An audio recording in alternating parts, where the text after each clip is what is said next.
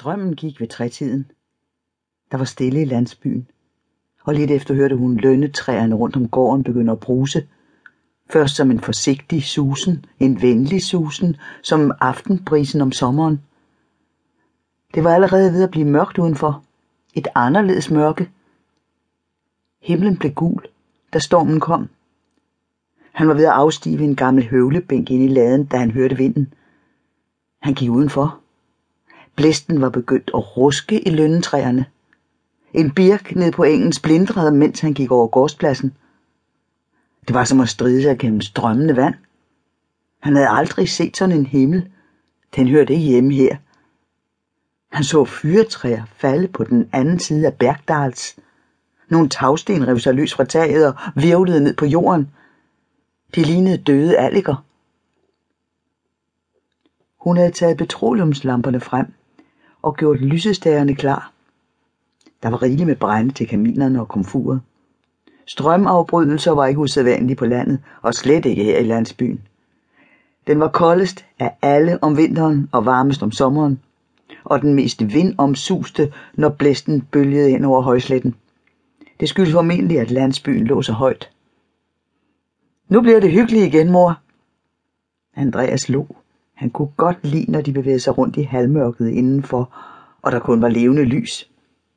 Hun kunne også godt lide det. Hun kunne lide det der udtryk. Levende lys. Strømmen bliver nok ikke væk så længe, Andreas, sagde hun.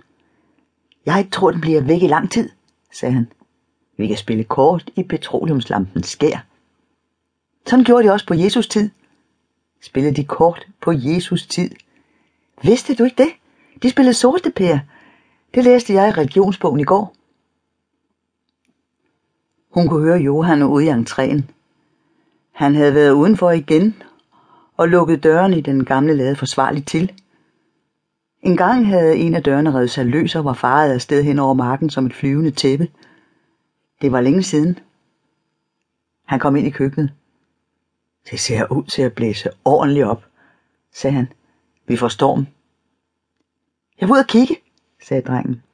Hvis du vil have en tagsten i hovedet, så værsgo, sagde Johan. Aldrig i livet, sagde hun. Jeg vil have en tagsten i hovedet. Johan lavede bare sjov. Sig det, Johan. Jeg lavede bare sjov, Anne. Jeg lavede bare sjov, Andreas.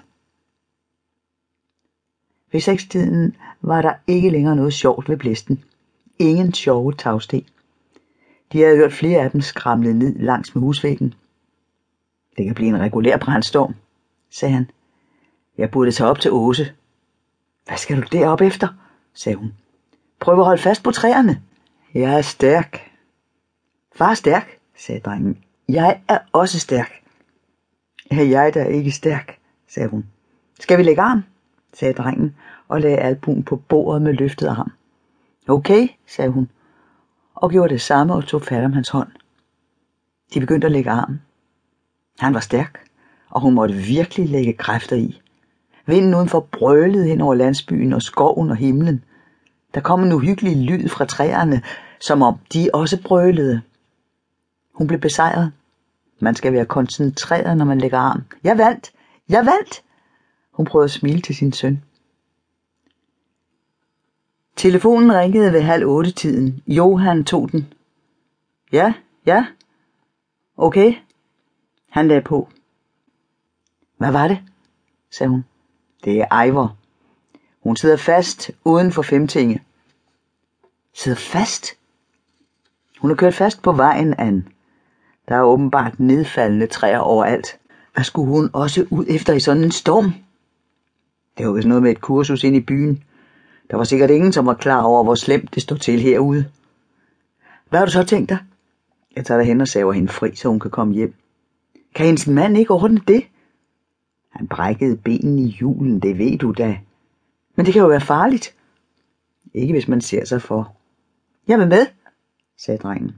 Aldrig i livet, sagde hun. Anne har ret, sagde han. Det kan være farligt. Men hvorfor må du så gå ud?